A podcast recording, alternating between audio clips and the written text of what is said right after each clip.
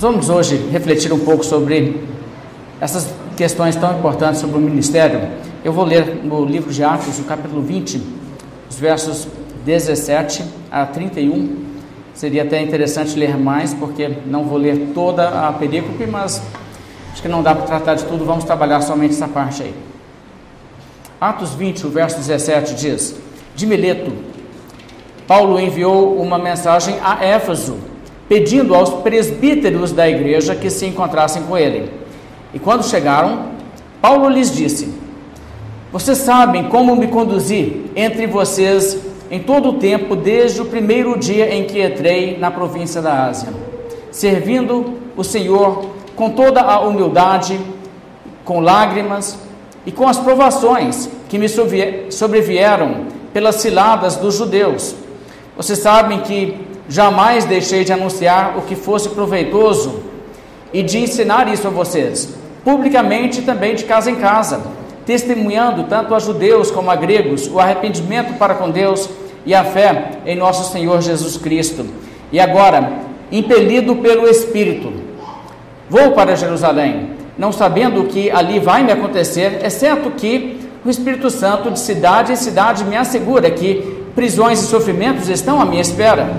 Porém, em nada considero a vida preciosa para mim mesmo, desde que eu complete a minha carreira e o ministério que recebi do Senhor Jesus para testemunhar o Evangelho da graça de Deus. E agora, eu sei que todos vocês em cujo meio passei pregando o reino, não mais verão meu rosto. Portanto, no dia de hoje, testifico diante de vocês que estou limpo do sangue de todos, porque jamais deixei de lhes anunciar todo o plano de Deus. Cuidem de vocês mesmos e de todo o rebanho, no qual o Espírito Santo os colocou como bispos, para pastorearem a igreja de Deus a qual ele comprou com o seu próprio sangue. Eu sei que depois da minha partida aparecerão no meio de vocês lobos vorazes, que não pouparão o rebanho, e que até mesmo entre vocês se levantarão homens falando coisas pervertidas, para arrastar os discípulos atrás de si. Portanto, vigiem, lembrando que durante três anos, noite e dia, não cessei de admoestar com lágrimas cada um de vocês. Essas palavras do apóstolo Paulo são tocantes, até emotivas, eu creio. E essa passagem tem tudo a ver com essa ocasião, porque aqui nós encontramos o apóstolo Paulo se dirigindo a pastores e instruindo pastores. Então nós podemos ter segurança de que se ele estivesse aqui em nosso meio hoje, um recado também a dar para pastores hoje, teria também esse conteúdo o verso 17 começa dizendo que o apóstolo Paulo tem essa conversa com os presbíteros da igreja de Éfeso. Ele estava na cidade de Melito, uma cidade que era costeira, então porto onde seu navio estava, à medida que ele viajava para Jerusalém. E dali ele pediu, convidou que os presbíteros da igreja lá em Éfeso se encontrassem com ele. Eles se deslocaram e foram até essa cidade no litoral. E ali, ele então dirige essas palavras a esse grupo de pessoas, os presbíteros da igreja cristã em Éfeso. Quem são os presbíteros? Claro que hoje em dia algumas igrejas não usam o termo presbítero, outras usam, e isso gera na verdade uma certa confusão por aí.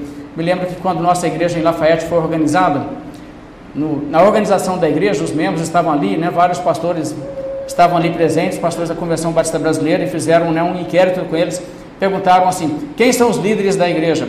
E um dos membros lá disse: os presbíteros e os diáconos. Aí o pastor olhou e falou assim: Espera aí, presbítero não é bem da nossa linha de igreja. Ele não sabia que, no nosso contexto, nós usamos essa palavra assim. Mas presbíteros são pastores, irmãos. Na Bíblia é isso. Né? Se você tem pastor, você tem presbítero. Se você chama de presbítero e pastor uma coisa diferente, então aí que está a confusão. Porque é a mesma coisa. Na, na Bíblia, no Novo Testamento, você tem três posições para as quais as pessoas são ordenadas: a de apóstolos, que quem ordena é Jesus diretamente, presbíteros e diáconos. Você tem essas três coisas. Nós não temos mais Jesus ordenando apóstolos por aí, mas nós temos sim os presbíteros e os diáconos. Agora é importante então enfatizar essa questão. Eu disse que presbítero e pastor é a mesma coisa. Nessa passagem se vê isso. Observe que no verso 17, quem foram chamados? Os presbíteros da igreja, certo? E olha o que Paulo diz no verso 28. Atendei por vós e por todo o rebanho sobre o qual o Espírito Santo vos constituiu bispos, para pastoreardes. Entendeu? Então, vou dizer, está tudo aí. O, o presbítero é a mesma coisa que um bispo. E o bispo é aquele que pastoreia. Ou seja, esses três termos são bíblicos: pastor, presbítero e bispo, mas eles não se referem a indivíduos diferentes. Não existe essa questão, mas espera aí, você é um presbítero ou você é um pastor? Na Bíblia não existe isso. Sei que em culturas de igrejas existem isso. Essa mesma coisa você vai encontrar consistentemente na Bíblia. Por exemplo, em 1 Pedro, o apóstolo Pedro escrevendo ali, ele diz: Eu rogo aos presbíteros pastoreai o rebanho de Deus que há entre vós. Ou seja, existe um papel para um indivíduo pastorear o rebanho de Deus em uma localidade, uma igreja local. Quem faz isso? Aqui ele usa o termo presbítero. Agora, a palavra presbítero significa, na verdade, uma pessoa que tem maturidade. Às vezes a tradução é até ancião. A gente pensa ancião, a gente pensa uma pessoa idosa, né? que uma pessoa assim que usa uma bengala e tal. Não tem que ser, né? O conceito, o tempo bíblico não é tanto assim. É mais a ideia de uma maturidade, mas não uma maturidade física, né? Você pode ter assim, uma pessoa ancião assim, de idade, que não tem maturidade espiritual nenhuma. Às vezes nem nasceu espiritualmente, por assim dizer. Mas a maturidade espiritual é reconhecida nessa ideia. E pastor, claro, reflete a ideia de que é a pessoa que cuida das ovelhas, que alimenta, que leva onde tem o alimento, que naturalmente seria a palavra de Deus, como quando Jesus Cristo disse, né, Pedro, você me ama? Ele disse sim. Então Jesus disse, então alimenta as minhas ovelhas. É o papel do pastor. E também a palavra bispo é uma palavra que é meio supervisor, pessoa que está ali encarregada de uma certa supervisão da igreja, conduzir a igreja, mas aspectos diferentes de um mesmo ministério, sendo enfatizados por palavras que chamam a atenção a isso. Agora, isso se comprova biblicamente em várias passagens. Só mais um exemplo. Filipenses capítulo 1, verso 1 é interessante como o apóstolo Paulo escreve. Paulo e Timóteo, servos de Jesus Cristo, a todos os santos em Cristo Jesus, inclusive bispos e diáconos que vivem em Filipos. Ou seja, a igreja em Filipos tinha o quê? Ela tinha liderança formal, bispos e diáconos. Tem hora que ele refere-se a esse grupo de pessoas como os presbíteros, tem hora que ele chama as pessoas de bispos, mas é o mesmo grupo. Agora veja só, historicamente nós podemos também demonstrar que é exatamente isso. Inclusive, lá nos tempos antigos, quinto século, Jerônimo, o Jerônimo da tradução Vulgata, ele faz a seguinte observação: na antiguidade, na antiguidade dele, né, para ele ainda já, presbíteros e bispos eram o mesmo cargo, mas gradualmente toda a responsabilidade foi transferida para uma única pessoa, para que as heresias fossem desarraigadas. Ele fala isso com aprovação, ele não é contra essa distinção, ele não está dizendo isso para dizer, é, né, esse pessoal aí mudou as coisas, não, ele está dizendo assim, é isso mesmo, mas é, é mais seguro para a igreja, o pensamento dele é esse. Eu nunca entendo como que alguém acha que é mais seguro para a igreja você adotar um, um, modelo diferente do que o modelo de Jesus, né? Mas, de qualquer forma, essa distinção entre bispos e presbíteros, ela não é uma distinção que você encontra na Bíblia. Agora, eu não estou dizendo por isso que uma igreja seria uma igreja falsa. Se você chega lá e você diz assim, né? É, me fala da igreja aqui. Ah, deixa eu te apresentar a liderança da igreja. Esse aqui é o pastor, né? Aqui, esse aqui e aquele ali são os presbíteros. Não é pastor, não, presbítero. Tem igreja que é exatamente assim, né? E tem as outras igrejas também, né? Esse aqui é o, é o bispo, né? Ele manda nessa igreja, nas outras da cidade, nas circunvizinhanças. E né, tem um, tem 52 igrejas abaixo dele, né? esse tipo de coisa. O pessoal faz esse tipo de coisa em algumas igrejas. Ok, isso em si, isso não é heresia, não torna uma igreja uma igreja falsa, mas necessariamente é um desvio em um ponto secundário de um modelo bíblico. E uma coisa que deve ser entendido é: se Deus não dá a uma pessoa uma autoridade Qualquer autoridade que ela venha a exercer e que as pessoas acatam no blefe é uma autoridade ilegítima. E não é bom nem para a pessoa que arroga para si uma autoridade que ela não tem devidamente, e nem para as pessoas que apoiam. Então, mesmo que não seja uma coisa central à fé, não é uma coisa inconsequente. E tanto é que nós vemos que na história o que aconteceu foi exatamente isso.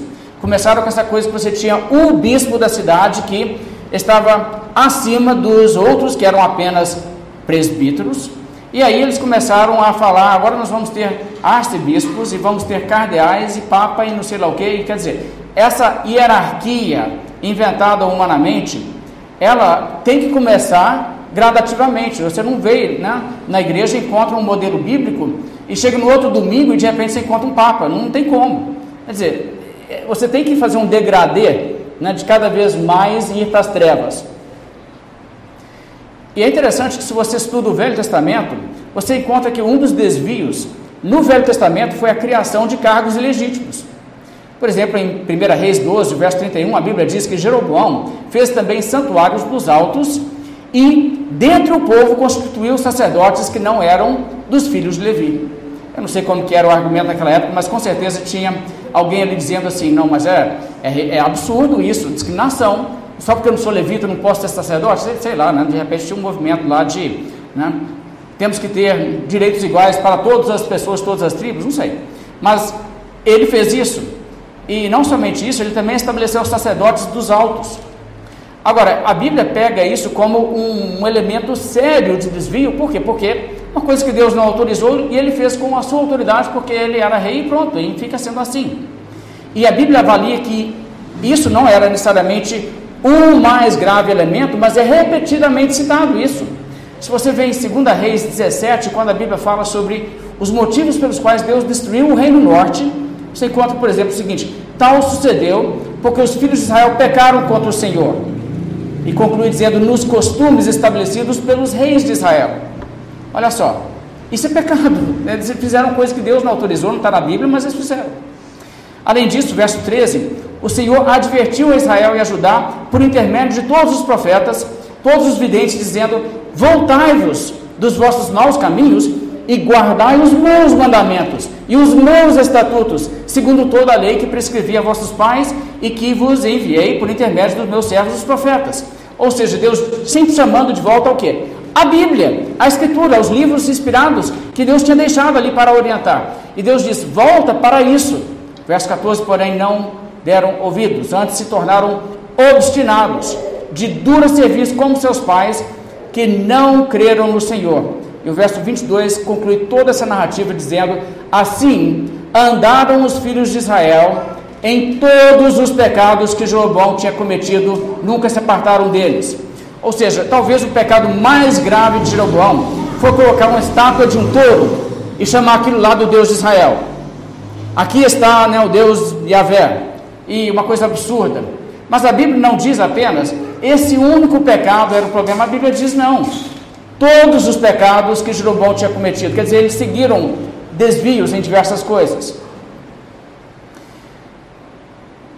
Durante o período da reforma protestante, é interessante que os reformadores todos identificaram problemas na questão de hierarquia e estrutura nesse sentido, né? coisa assim, pesada lá em cima, controlando de cima para baixo. E você tem denominações, como por exemplo a luterana, que fizeram reforma nessa área, tiraram o Papa. E tiraram uma boa parte daquela estrutura de, de cargos criados, inventados, imaginados. Mas mantiveram um sistema episcopal de bispos acima de igrejas locais de uma determinada região. Mantiveram isso. Ou seja, eles regrediram, não vamos dizer assim para o Novo Testamento nesse aspecto, mas regrediram até mais ou menos, não, sei lá, tipo, Concílio de Nicéia naquela época já era assim. É tipo, eu acho que nós podemos dizer, ali o cristianismo era evangélico ainda, não era necessariamente herético, não, os que não eram arianos, mas então nós podemos dizer que, tá, um, uma correção nesse ponto, nós podemos tranquilamente perceber que é progresso de onde eles estavam saindo no romanismo. Mas, no entanto, será que não deveriam ter ido mais longe? Porque alguns outros foram mais longe. E alguns outros chegaram a um entendimento mais bíblico dessa questão. Agora, então vamos pensar um pouco sobre o que é essa questão de ser um pastor na igreja, ou um presbítero ou um bispo, a mesma coisa. Existe autoridade pastoral? Isso é uma coisa interessante de se considerar. Bem, a Bíblia diz em Hebreus, capítulo 13: Obedecei os vossos guias e sejam submissos para com eles. Acho que isso aí responde a pergunta, não é? Existe? Autoridade existe. A Bíblia fala sobre os presbíteros que presidem bem, ou, conforme outra tradução, os presbíteros que governam bem. Existe alguma autoridade implícita nesses termos, presidir, governar? O apóstolo Paulo diz para Timóteo: Timóteo, ordena e ensina essas coisas. É interessante que Timóteo é instruído biblicamente, assim como todo outro pastor, certas coisas você tem que ordenar, mas não é ordena e ensina o que te der na teia aí, cara. Não, é ordena e ensina essas coisas, as coisas que a Bíblia traz como instrução. Quer dizer, a autoridade é de realmente transmitir a palavra de Deus e, trans, e transmiti-la como ordens divinas. Eu estou aqui como mensageiro de Deus. Nessa função, eu estou ordenando, mas eu estou falando isso porque eu sou um emissário do Rei dos Reis. E que autoridade! Isso é muita autoridade. Mas que loucura seria uma pessoa chegar nessa função e dizer: Eu estou aqui como emissário dos Reis dos Reis. Deixa eu te ordenar fazer, portanto, coisas que ele não ordenou. Não, ninguém faz isso. Né? Já pensou? Nenhum diplomata teria ousadia de fazer um negócio desse. Se daria mal. E eu acho que nós também temos que ter sabedoria nisso. Mas desde que estejamos realmente falando em nome de Deus, gente, a autoridade é uma autoridade tremenda, é muito grande. Agora, quando eu tenho aludido, existe abuso, e eu não sei que seria a realidade de Diótrefes, mas em 3 João, a Bíblia fala sobre um indivíduo que estava lá na igreja de, é, da igreja de Gaio, para quem João escreve sua terceira epístola, e ele cita esse homem que é um indivíduo que ele diz que ele gosta de exercer a primazia. E ele ilustra em pelo menos um elemento, ele diz que quando chegavam pregadores enviados, inclusive pelo apóstolo João, para chegar naquela igreja e trazer uma palavra, esse indivíduo, esse Diótrefes, ele não acolhia os irmãos e impedia outros membros da igreja de acolher. E se alguém acolhesse, desacatando a sua ordem, ele expulsava as pessoas da igreja. Hum, aí nós temos um caso a pensar. Eu não sei se Diótrefes era presbítero, sei lá o que, que ele era. Mas que ele tinha problemas espirituais graves, ele tinha. Já pensou? O apóstolo João despacha uma pessoa para chegar na igreja, para trazer uma mensagem, e qualquer pessoa diz aqui, aqui, esse aqui não, esse aqui não pode falar que não. Se alguém receber ele em casa, excluído, excomunhão. É isso que está fazendo. Agora vamos aí, vou parar um pouco e pensar. Excomunhão. Quem que exclui? É o pastor que exclui as pessoas da igreja? Biblicamente falando, é isso? Bem, se você está atento, o apóstolo Paulo, que era apóstolo, que é uma autoridade, não de uma igreja local, mas ele é, assim, autoridade para representar Cristo perante qualquer igreja local no mundo. O apóstolo Paulo, quando está lidando com o fato que uma igreja que ele fundou, quanto é a igreja em Corinto, tem uma pessoa que precisa ser disciplinada, ele fala para a igreja se reunir e para a igreja excluir a pessoa. Que interessante. O apóstolo Paulo não fazia isso só por si.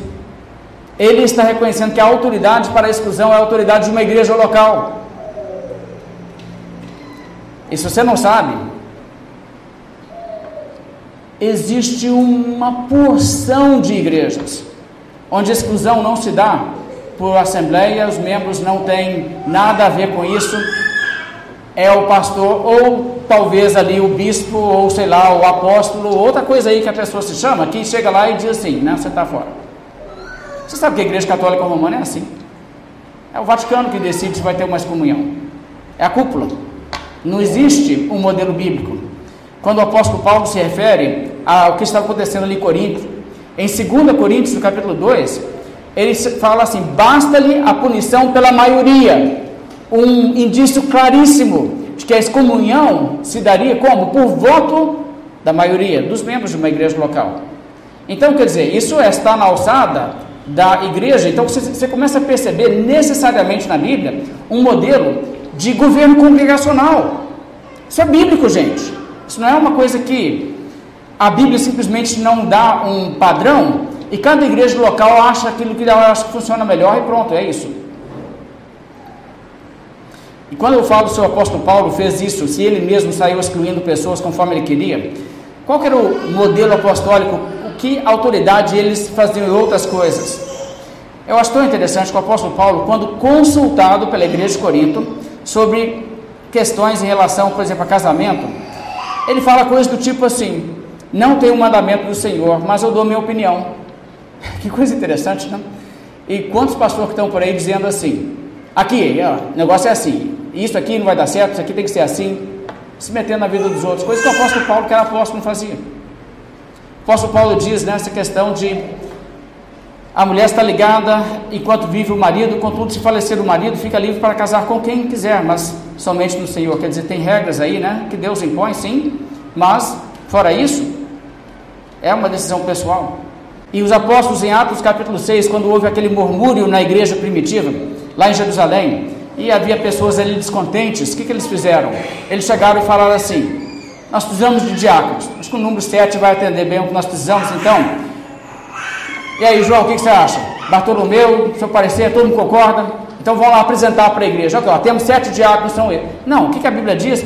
Convocaram a comunidade e disseram: Irmãos, escolhei dentre vós sete homens. Eles orientaram: Ó, aqui nós vamos precisar de sete. Sete atende. E eles falaram: Vocês escolhem. Aí eles dizem: Então vocês trazem essas pessoas para nós que nós encarregaremos. Existe uma imposição de mãos, existe uma consagração formal feita pelos apóstolos nesse caso. E, no entanto, foi a congregação, a comunidade que elegeu os indivíduos. O apóstolo Paulo, em Atos 14 da Bíblia, diz que por onde ele passou fundando igrejas, mais tarde ele voltou naquelas igrejas e tendo dado um tempo ali para que as pessoas crescessem, amadurecessem, se tornassem mais organizadas, e até mesmo para que algum dom de liderança se manifestasse. Ele chega ali para essas pessoas depois, e a Bíblia diz que eles promoveram em cada igreja a eleição de presbíteros, que depois eles encomendaram ao Senhor, eles fizeram a consagração, fizeram a ordenação. Mas não é interessante que a igreja que elegeu, você vê aqui um congregacionalismo. O que, que vocês estão vendo aqui nesse momento? Essa igreja entendeu que determinado indivíduo seria para esse cargo. E essa pessoa então foi o que? Ordenada também pela imposição de mãos de presbitério, conforme a avaliação, porque o critério aqui é aplicado não somente pela igreja, mas também para os pastores ordenados. Mas existe aqui esse modelo onde a igreja participa. Você sabe muito bem que tem muito lugar que não é assim. Tem ali as pessoas que chegam e dizem assim: ah, aqui nós vamos tirar esse pastor aqui, agora nós vamos mandar ele lá né, para Santana dos Montes, e nós vamos pegar aqui um outro pastor que está na Bahia, ele vai ser o pastor de vocês. E alguém, tipo assim, fica no comando desse negócio e administra a igreja como se fosse uma empresa com muita autoridade, com muito controle de coisas que não são dadas a nenhum indivíduo, senão a igreja local. E tem situações onde a própria igreja local pode entender ali que existem motivos pelos quais aquela pessoa não deveria estar na frente da sua igreja, mas não tem voz nenhuma. Às vezes tem que apelar para o bispo que mandar cartas e o bispo às vezes ignora. Tipo assim, não, fica aí sim. É uma coisa assim, totalmente diferente do que você encontra na, na Bíblia Sagrada. Agora, se existe esse processo formal de ordenação, eu quero reforçar isso. Ouça, por exemplo, 1 Timóteo, capítulo 4, verso 14. Paulo diz para Timóteo: Não te faças negligente para com o dom que há em ti, o qual te foi concedido mediante profecia com a imposição das mãos do presbitério. Essa questão de imposição de mãos, isso não é uma cultura de igreja, isso é uma instituição divina. Então, isso deve ser reconhecido. Agora, pensar sobre coisas assim, você começa a perceber que existem igrejas que são igrejas evangélicas, que pregam o evangelho, pregam a verdade, salvação, justificação pela fé somente em Cristo, preocupação com a salvação eterna da sua alma, não estão pregando aí assim só, sei lá, vitória, vitória, vitória, e nem falam sobre pecado e arrependimento, mas pregam o evangelho, mas que estão fora do que a Bíblia ensina em determinadas coisas, como essas coisas que nós temos aqui refletido. E aí, o que, que se faz com isso? é chegar e dizer assim: ah, tá na sua igreja, pode ser desse jeito aí, mas na minha igreja é diferente. Tá bom? Tá assim? Gente, esse negócio de bispo, se é a mesma coisa de pastor, se é a mesma coisa de presbítero, isso é difícil de entender na Bíblia, não. É só ler a Bíblia. Tipo assim, é, é, é nível, assim, quinta série. Não é difícil, não. E, no entanto, tem igreja que segue outro modelo, mas não quer mexer com isso, mas não quer de jeito nenhum. O que está acontecendo? A pergunta que a gente tem que fazer não é tipo assim, ah, na minha igreja, na minha denominação, como que é? Não, é como que é que é na Bíblia. É isso que a gente tem que perguntar. E eu acho que a gente tem que fazer uma certa ênfase sobre isso, porque uma das coisas mais nocivas para a igreja hoje, que está rolando por aí, é o povo falar tipo coisa assim. Ah, não, o que é importante, importante é que você tenha a salvação. O resto não é importante. Irmãos, como assim o resto não é importante? Leia as epístolas de Paulo escritas às igrejas. O que, que ele fala? É só o evangelho? É só isso? Ou ele trata de outras doutrinas, ele trata de eclesiologia, ele trata de práticas de coisas. É muita coisa, gente. Se for só o Evangelho, então o Novo Testamento é escrito por gente que sem noção. As pessoas ficam assim: ah, bom, se você for para o céu, tá bom, tá muito bom, não precisa mais que isso não. Deixa eu falar. Lembra que Apolo pregava poderosamente Jesus, pregava o Jesus certo, pregava o Evangelho, estava levando pessoas a Cristo, pessoas estavam se convertendo. Priscila e Aquila viram o que ele estava falando, falaram com ele assim: vem cá, oh, deixa eu te falar. Você já pensou sobre isso? Viu? Você já notou essas coisas aqui? Ou seja, eles falaram assim: não é só o evangelho que importa. É importante você acertar as outras coisas também. E ele progrediu. Isso é o que deve ser feito. E nós temos que entender que essa forma de dizer, né, uma espécie de minimalismo evangélico, é uma forma de deixar que toda espécie de erro infiltre igrejas. E erros pequenos são campo fértil para erros maiores. Por exemplo, uma igreja que admite um poder maior para uma pessoa num cargo de liderança como um pastor do que a Bíblia admite, cria um contexto em que se atrai pessoas que têm fome de poder e pessoas que não somente querem servir, mas que querem exercer a primazia. Essas pessoas não conduzem a igreja bem e é um caminho rápido para a apostasia. E se isso não, você não consegue enxergar isso no contexto contemporâneo do Brasil, olha essas igrejas que têm a coisa centralizada, veja como que elas assim levam a congregação para a apostasia a largos passos. Você acha que isso não tem nada a ver não? Quer dizer, uma eclesiologia bíblica importa também. Há motivos pelos quais Deus coloca as cercas que Ele coloca em torno da igreja. É para o bem da igreja. E tantas outras coisas poderiam ser ditas nesse sentido. Mas, irmãos, assim, tenha, claro, um, um espírito generoso e, e, católico no bom sentido, no sentido de que todos aqueles que são verdadeiramente evangélicos né, são nossos irmãos, em relação a pessoas que vão discordar em questões secundárias. Sim, vamos amar todos os irmãos e não vamos ficar é, brigando, discutindo. Você pode né, acompanhar meu perfil, eu fico brigando com ninguém na internet, não. Mas a questão é, mesmo assim, ame a verdade e procure ser o mais bíblico possível e diga a verdade em amor. É importante isso. É importante pela causa de Cristo. E se por um lado existe essa tendência de se estruturar mais do que Deus admite na igreja e criar uma super estrutura de liderança que controla e governa e manda e desmanda, existe um outro extremo e não pensa assim que igreja batista é o extremo, não é não, irmãos. Existem igrejas que são tão anti-instituição que eles não admitem nenhuma ordenança, nenhum batismo, nem ceia. Não, aqui não nós temos isso não. Eles também não querem, não, existe ordenação, não, aqui não tem pastor, não, Jesus é nosso pastor. Mas, claro que ele é pastor, o pastor supremo, a Bíblia tem os pastores, né, que são os, os pastores abaixo de Cristo, isso é bíblico. Quer dizer, isso também não é uma visão bíblica. Então, você tem essa, essa visão, às vezes, de querer ir para um outro extremo. E tem igreja onde a pessoa nem é membro, ninguém é membro, não, a só frequenta. E olha, deixa eu te dizer uma coisa, assim, as pessoas parecem que estão brincando com coisa assim, elas não veem a consequência da coisa. Vamos lá.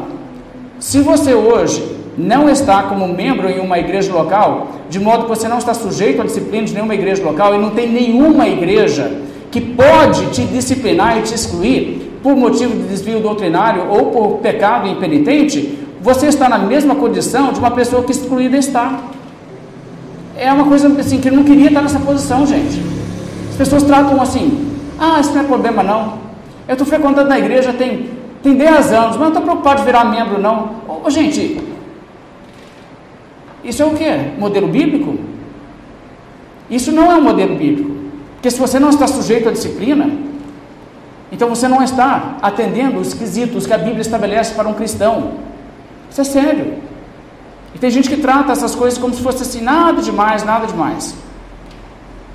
Então, assim, eu convido todos que estão aqui a serem muito criteriosos nisso e perceber que todo desvio de pequeno porte pode ter consequências até mesmo mais graves do que a gente vê. Então, invista a sua vida em cooperar com um trabalho de igreja local, onde o evangelho verdadeiro está sendo pregado, está sendo levado, mas também onde existe um cuidado de tentar realmente ser bíblico, onde você vê a sinceridade da liderança, o pessoal está tentando acertar, onde não é tipo assim, ah, nossa denominação aí estabeleceu que é assim, então agora é assim. É, vamos, vamos né, esquece esse capítulo da Bíblia aí que vai complicar, vamos pular ele agora. Sabe, cuidado com isso. Nós vamos em frente. Verso 18 aqui, nosso texto. O apóstolo Paulo trabalha então com esses presbíteros e ele fala o quê? Com esses pastores. A Bíblia diz que quando eles chegaram, Paulo diz para eles assim: Vocês sabem como me conduzi entre vocês em todo o tempo, desde o primeiro dia em que entrei na província da Ásia. E ele então vai dizer o que, que ele fez. Eu acho muito bonito como o apóstolo Paulo começa a desafiá-los. Vocês conhecem o meu exemplo. E não é assim que deve ser? Claro que deve ser.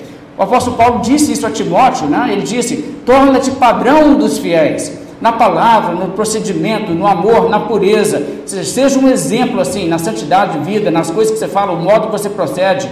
Seja um exemplo.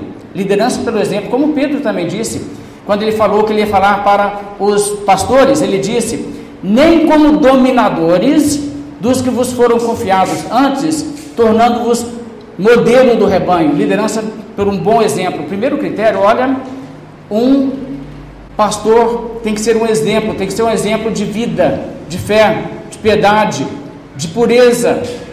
A conduta, a palavra tem que ser exemplar, tem que ser o tipo de coisa que você pode falar para as pessoas assim, da igreja. Como que é viver uma vida cristã? Ah lá aquele pastor, é aquilo. Isso é importante, gente.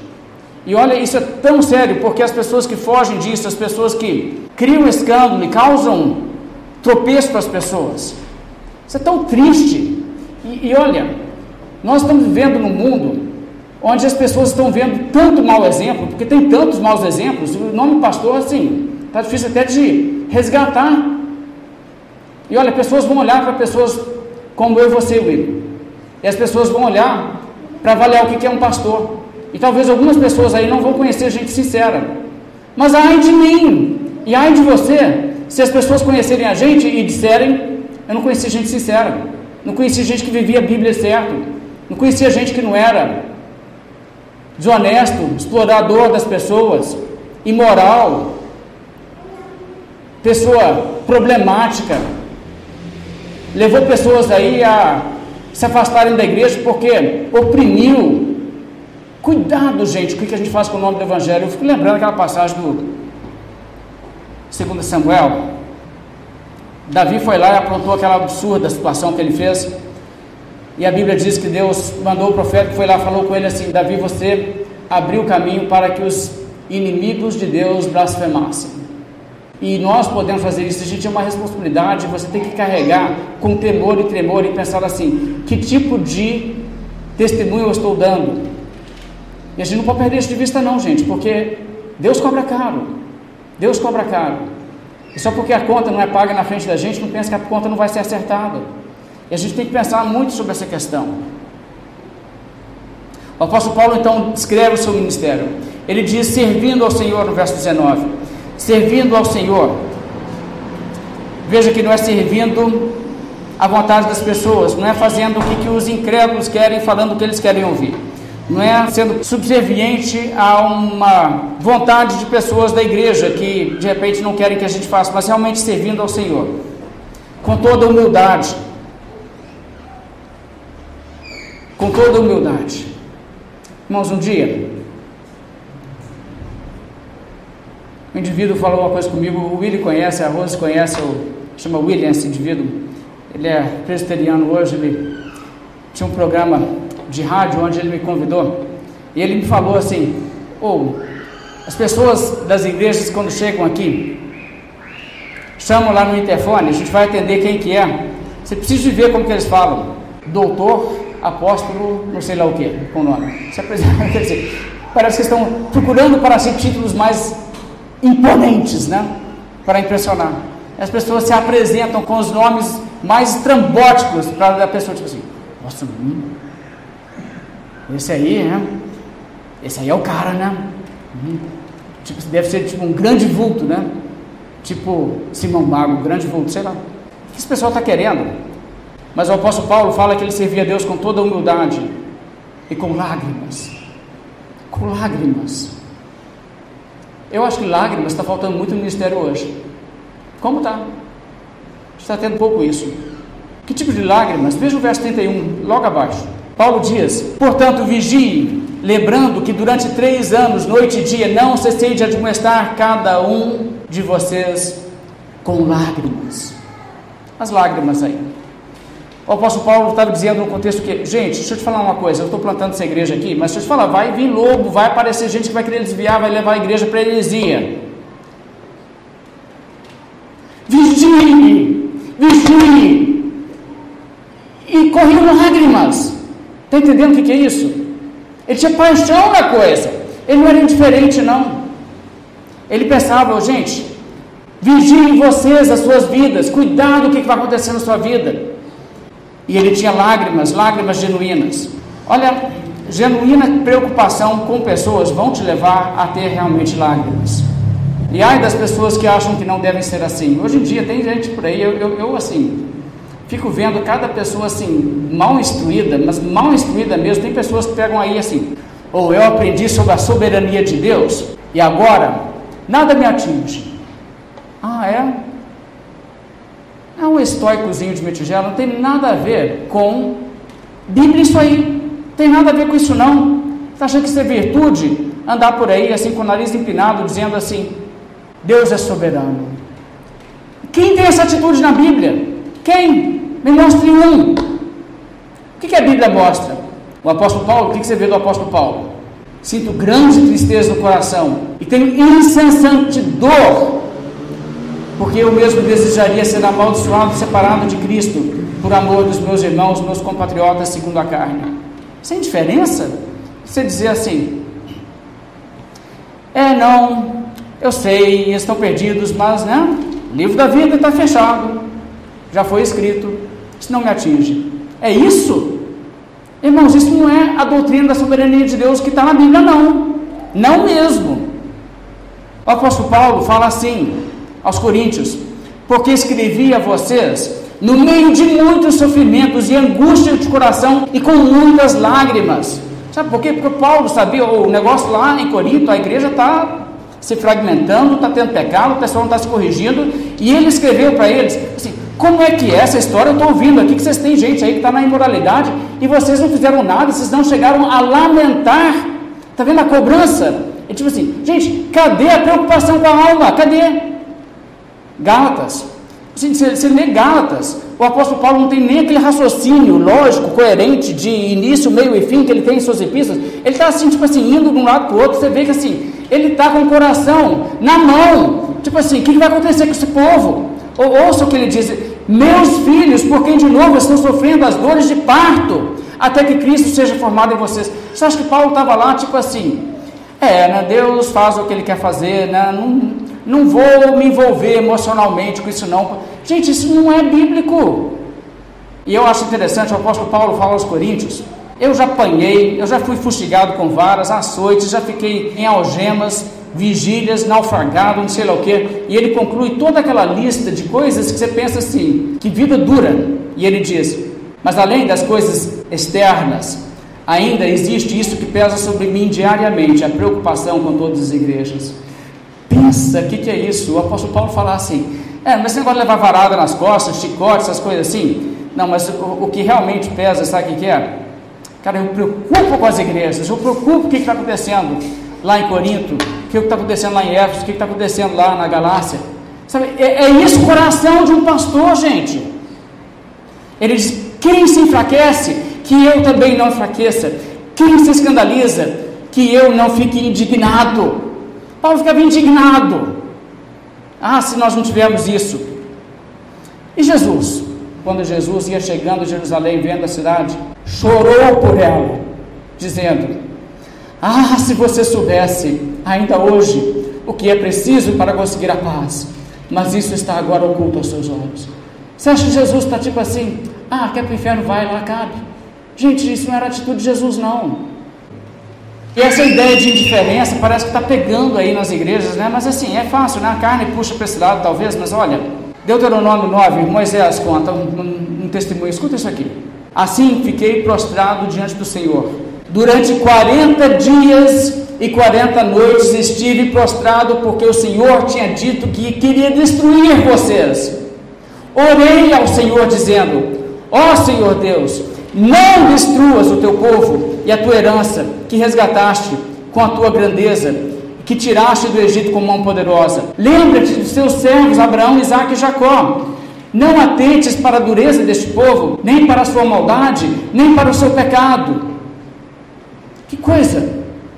Será que fez diferença? Ou tipo assim, não, isso não fez diferença, porque o que Deus ia fazer, nada influi. Gente, isso não é o que a Bíblia ensina, não. Existem causas e consequências, e Deus criou o mundo assim na sua soberania, e isso é visto na Bíblia. Veja aqui que Moisés diz: Permaneci no monte como da primeira vez, 40 dias e 40 noites. Mais uma vez, o Senhor me ouviu e não quis destruir vocês. Sabe por que ele não destruiu aquele povo?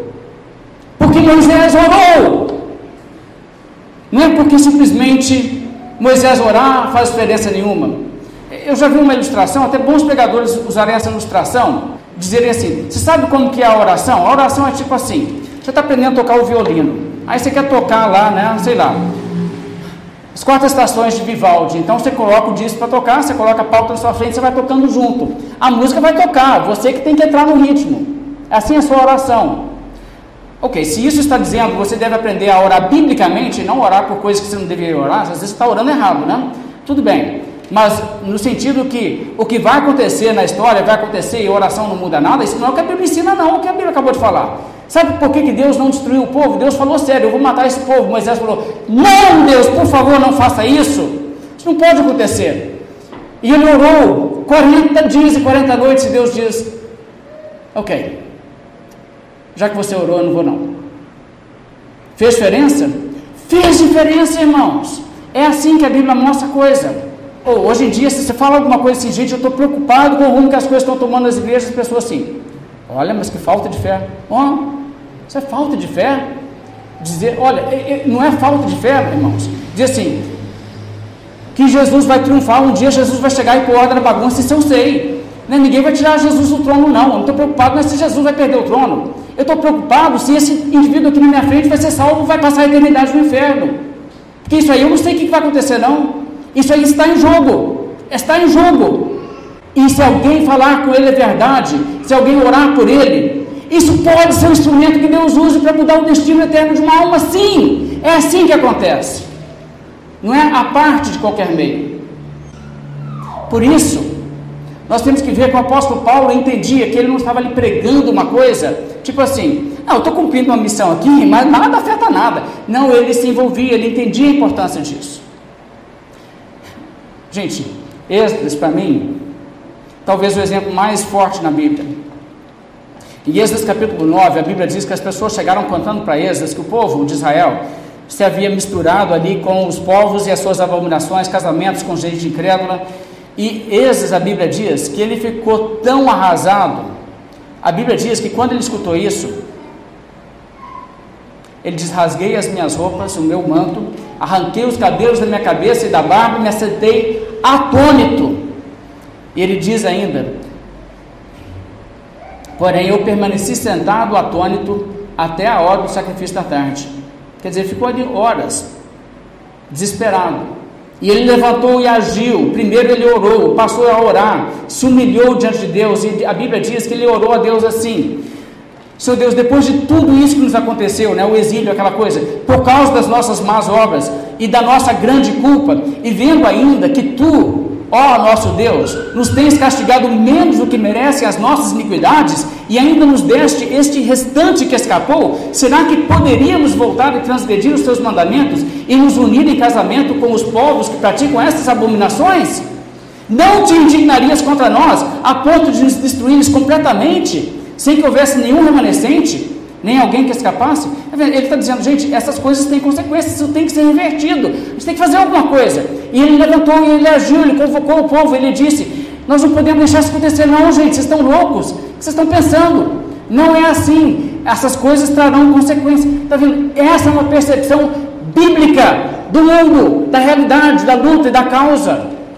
É como nós cantamos aqui: ruge forte, contundente a guerra do pecado. Isso não é uma coisa que nada afeta nada, não. Cuidado com essa indiferença, cuidado com esse fatalismo. E Jeremias, será que Jeremias tinha alguma coisa, sentia alguma coisa no coração ou ele estava acima de tudo isso? Jeremias nem se fala, né? nem vamos lá, não. Todo mundo sabe. Sabe o que está faltando hoje, gente? Está faltando hoje a gente que faz como Nox, que ajoelha e diz para Deus: me dê a Escócia ou eu morro. Está dizendo, gente, fala isso. Senhor Deus, me dê aquela alma, aquela pessoa, estou orando por ela. Senhor Deus, Senhor, faz isso por mim, eu não aguento se o Senhor não fizer. Salva essa pessoa, estou orando por ela. A gente precisa de gente assim. A gente precisa de pessoas que se empenham, que lutam, que amam de verdade as pessoas, que amam as almas.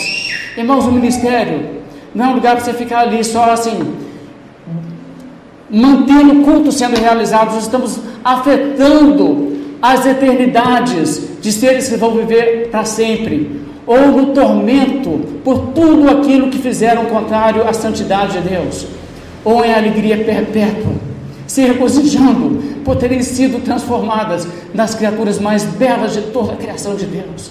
Gente, é uma coisa de extrema consequência, e nós não podemos perder isso de vista. No verso 20, o apóstolo Paulo prossegue e diz: Vocês sabem que jamais deixei de anunciar o que fosse proveitoso ensinar isso a vocês publicamente e também de casa em casa.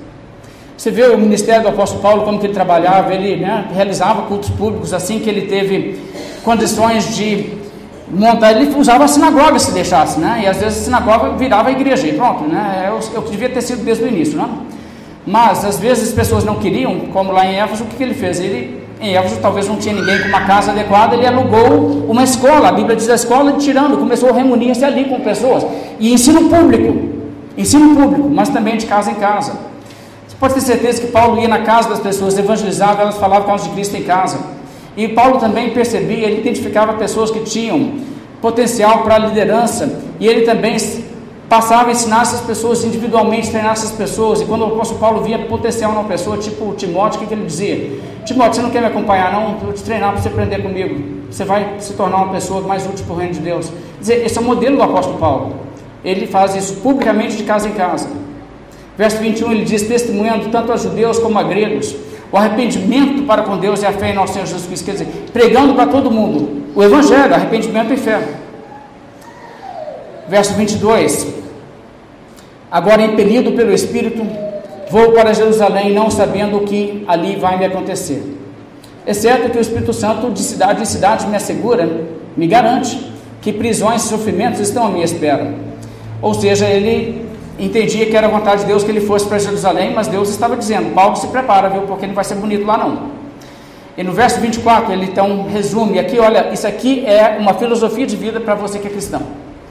Porém, em nada considero a minha vida preciosa para mim mesmo, desde que eu complete a minha carreira e o ministério que recebi do Senhor Jesus para testemunhar o Evangelho da graça de Deus.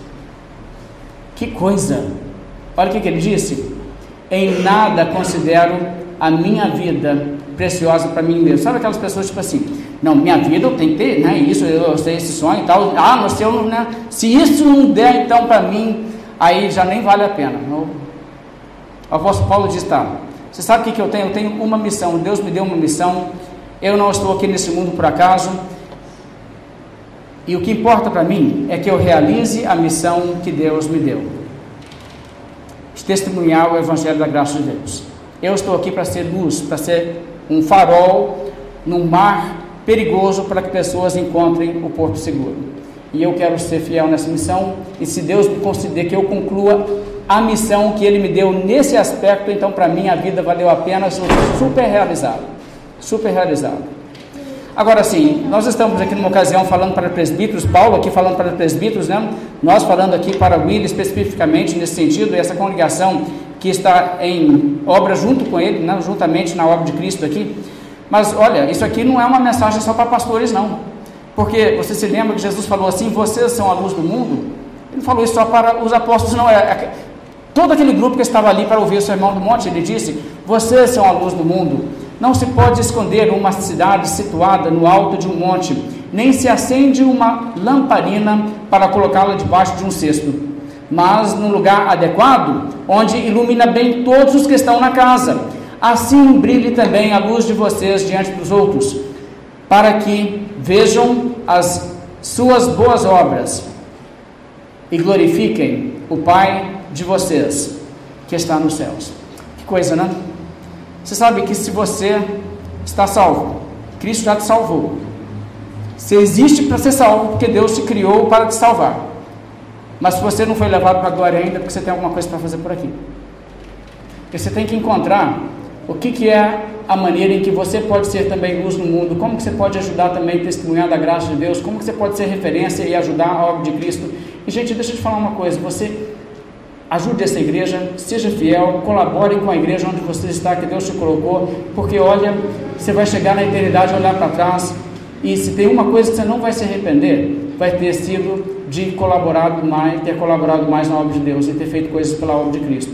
Na verdade, você vai olhar e falar assim: puxa, eu devia ter feito mais disso, menos do outro, porque aquilo ali era mais importante. Livro de Daniel, capítulo 12, falando escatologicamente a Bíblia diz: os que forem sábios resplandecerão como o fulgor do firmamento, e os que conduzirem muitos à justiça brilharão como as estrelas, sempre e eternamente. Sabe, Deus me deu a oportunidade de falar de Cristo com pessoas. Eu prezo isso mais que qualquer coisa. Se Deus tirar alguma coisa de mim, que Ele não me tire isso, porque isso para mim é, é, é o que tem de mais valor. Porque, gente, você poder tocar uma alma para toda a eternidade, fazer uma diferença.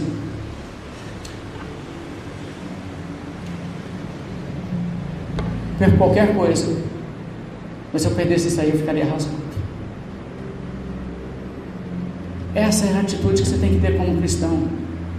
Em nada eu considero a minha vida preciosa senão nisso, que eu complete a minha carreira. Agora, você sabe o que é legal disso? Porque, olha, por um lado, é possível não completar a carreira, né? É possível, assim, Deus te dar uma oportunidade de você não fazer bom uso dela. Existe isso porque a Bíblia mostra claramente que uma pessoa pode pecar e se desqualificar. A Bíblia também pode mostra que uma pessoa pode negligenciar seu dom. Paulo diz para Timóteo, Timóteo, não negligencie o dom. Se ele não falasse isso é porque tem gente que faz. Tem gente que faz.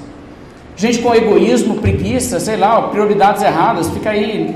Paulo diz para os cristãos remirem o tempo. Quer dizer, existe isso. Colossenses tem uma palavra interessante. Lá no finalzinho da epístola, Paulo pega no pé de um cara e diz assim: também, dá um recado para Arquipo. Recado. Atenta para o ministério que recebeste do Senhor para cumprir isso. Eu não sei o que está acontecendo lá não, mas se Paulo pega e dá assim, aqui, eu tenho um recado específico para esse cara. Vocês dão um recado para ele? Fala com ele assim, aqui ó, Deus te deu um ministério, atenta para o ministério, para você cumprir ele, senão vai chegar no final da sua vida, você vai poder falar igual o apóstolo Paulo, não, completei minha carreira, você vai dizer assim, Deus me deu uma carreira, eu não fiz.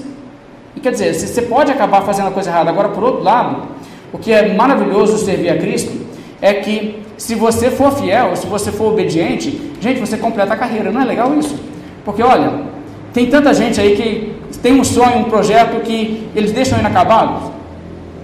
Tem aí obras que seriam as obras-primas, né? A pessoa, tipo assim, vou escrever um grande livro, o livro fica aí pela metade, a pessoa morre e vai embora. A pessoa tem sinfonias incompletas, projetos inacabados, existem toda espécie de sonhos que ficam sem ser realizados, mas o seu sonho é o sonho certo, ou seja, Deus tem um ministério para a minha vida. O que eu quero fazer, sabe o que é? É cumprir o ministério que Deus me deu Cara, você não tem como errar, porque Deus vai te dar os dons, os recursos e o tempo no mundo para você fazer exatamente o que é para você fazer.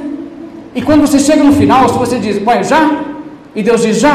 Não é porque, tipo assim, então eu não vou conseguir concluir, é porque você está de parabéns concluiu.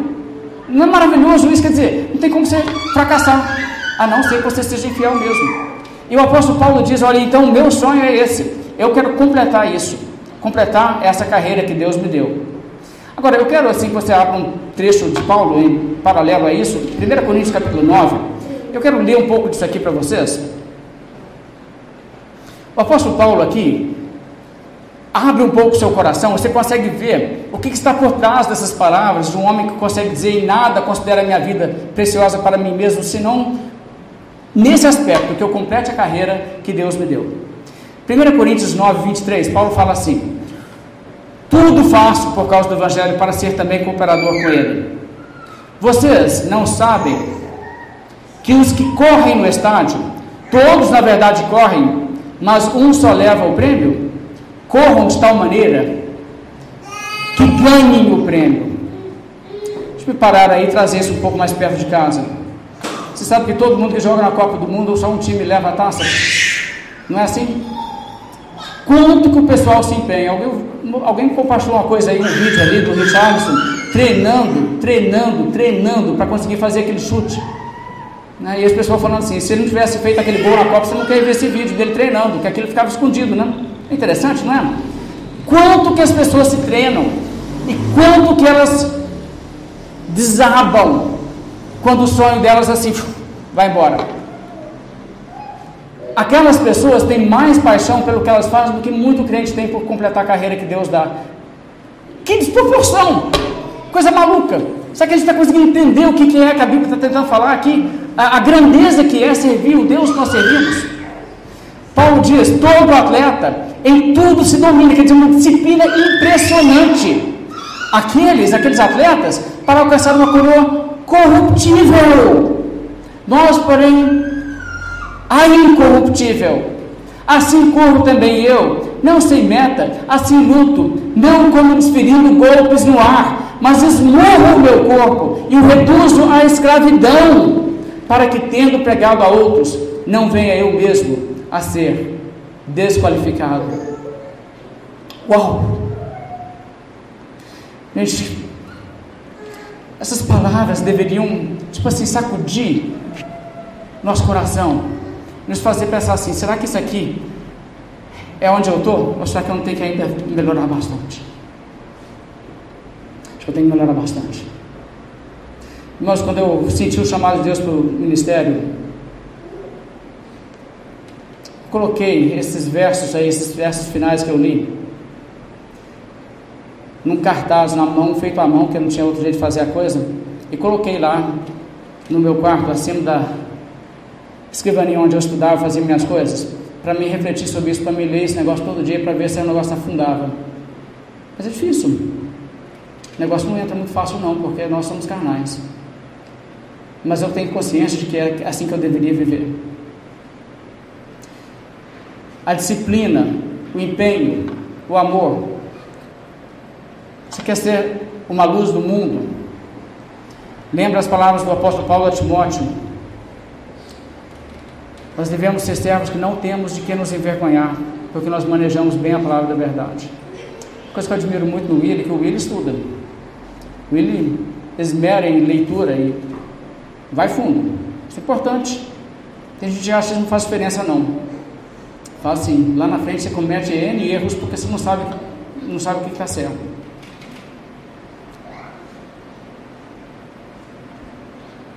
E não somente isso, verso 25, voltando lá, nosso texto de Atos, Paulo diz assim: Agora eu sei que todos vocês em cujo meio passei pregando o reino não mais verão o meu rosto.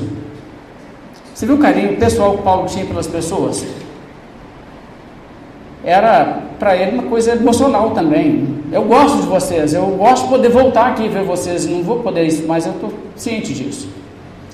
E aí, verso 26: Portanto, no dia de hoje testifico diante de vocês que estou limpo do sangue de todos, porque jamais deixei de lhes anunciar todo o plano de Deus. E aqui você vê uma perspectiva que Paulo diz também. Olha, se vocês não fizerem a coisa certa, vocês aí forem para o erro e não servirem a, a verdade, a minha mão está limpa de sangue. E, ele lembra lá aquilo que Deus falou com o profeta Ezequiel, quando Deus disse: Ezequiel, olha, eu te pus como atalaia, se você der o recado, der o aviso, e o pessoal não se preparar, vai vir o exército, vai matar pessoas, mas aí você está limpo de, de, sangue. Mas se eu te falar para avisar e você não avisar, aí o negócio pega para o seu lado também. Quer dizer, é isso que ele está refletindo aqui. E ele está reconhecendo que existe uma cobrança dele sobre isso. É por isso que Paulo fala lá com essas pessoas, quando ele diz que escreve aos Coríntios, por exemplo, que ele escreve para eles assim, tenso, apreensivo, como é que eles vão receber isso? Porque ele dá contas também da influência da, que ele tem sobre eles, ele está administrando bem a sua potencial influencial. Mas ele diz: jamais deixei de anunciar todo o plano de Deus. Eu não fui omisso, eu fui fundo, eu falei que que falar. E agora então ele conclui, o apóstolo Paulo conclui, verso 28, ele diz: Cuidem de vocês mesmos e de todo o rebanho no qual o Espírito Santo os colocou como bispos, para pastorearem a igreja de Deus, a qual ele comprou com seu próprio sangue. A palavra é interessante. Olha só, então, em conclusão, ele diz: Primeira coisa, presta atenção em você mesmo, cuide de você, você realmente é uma pessoa fiel. E depois você cuida também do rebanho. Vocês são bispos, vocês são supervisores, vocês são os pastores dessa igreja, da igreja de Deus, que é tão preciosa a Deus a ponto que Ele a comprou com seu próprio sangue. Coisinha. Eu vi uma história anos atrás de um senhor que perdeu o filho, o filho dele no trabalho morreu em acidente de trabalho porque ele trabalhava com o melhor amigo dele. E o melhor amigo dele estava numa situação ali que alguma coisa ali ia causar um acidente que ia matá-lo. E esse outro viu e o salvou. Mas no salvar, foi ele o atingido e ele morreu. E a situação era óbvia, que ele trocou a vida dele pelo outro. Ele não pensou assim, quem sabe eu salvo ele, mas não acontece nada comigo, não. Ele, ele decidiu, não, ele vai acontecer isso com ele, não. Ele entrou na frente. E o pai disse: Poxa, se o meu menino amava tanto esse cara, ele conhecia anos também. Assim, eu também quero honrar meu filho, sendo para ele o melhor amigo que eu posso ser. Se aproximou para tratá-lo com maior consideração. E não é assim que a gente deve pensar, puxa, se aquele ali da igreja, Jesus amou ele a ponto de Jesus falou assim: Eu morro por ele, eu vou na cruz por ele, e eu amo Jesus tanto assim, será que eu não devo também ter alguma coisa de sentimento dessa pessoa, não? E é isso que Paulo está dizendo, vocês aqui que são pastores, pensa, vocês estão pastoreando a igreja de Deus que ele comprou com o seu próprio sangue.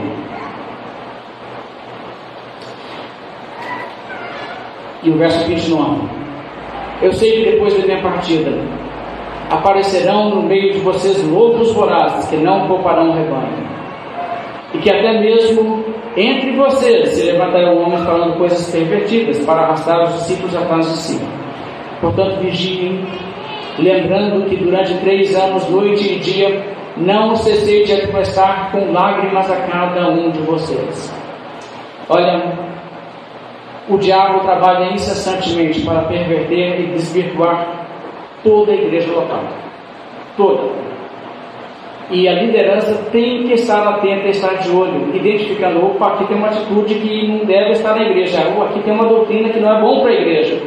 Eu lembro, o pastor Eduardo, um dia a gente estava conversando no telefone sobre doutrinas até que não são fundamentais fé, o irmão vai lembrar quando isso, não vou expor aqui o assunto. Mas o irmão falou comigo o seguinte, é, não, mas esse, esse negócio aí, né? Ele abre para muita doideira na igreja. E é verdade, né? Um assunto assim, tá, dá para ir para o céu assim, dá para ir para o céu, mas vai chegar lá muito surpreso. mas é verdade também que isso também cria espaço para tudo quanto é coisa estranha acontecer na igreja, se você tiver uma doutrina errada, uma área. Então tem que vigiar. E a liderança tem que vigiar. E o apóstolo Paulo, se ele serve de exemplo, a gente não pode simplesmente vigiar e saber para a gente, a gente tem que pegar as outras pessoas e falar com as pessoas e admoestar e falar que aqui gente, isso aqui não, isso aqui não, isso aqui é perigoso, cuidado, olha o que isso aqui pode dar. Tá vendo? É o papel do pastor vigiar e cuidar da igreja. Que missão, que tarefa. Quem é suficiente para, para tal coisa? Nenhum de nós. Mas a graça de Deus nos, nos abençoa para que nós tenhamos uma participação nesse ministério. Mas que nós não sejamos ingênuos pensamos assim: eu estou à altura, nenhum de nós estamos. Mas que possamos olhar ao Senhor, depender da Sua graça e misericórdia, e entregar a igreja nas mãos de Deus em última análise e dizer: Senhor Deus, conforme a graça que o Senhor me deu, eu estou servindo. Mas o Senhor somente pode realmente cuidar. Faça a tua obra e edifica a tua igreja, porque ela é sua. E Deus é fiel. E Ele completa a boa obra inicial. Vamos fazer uma oração.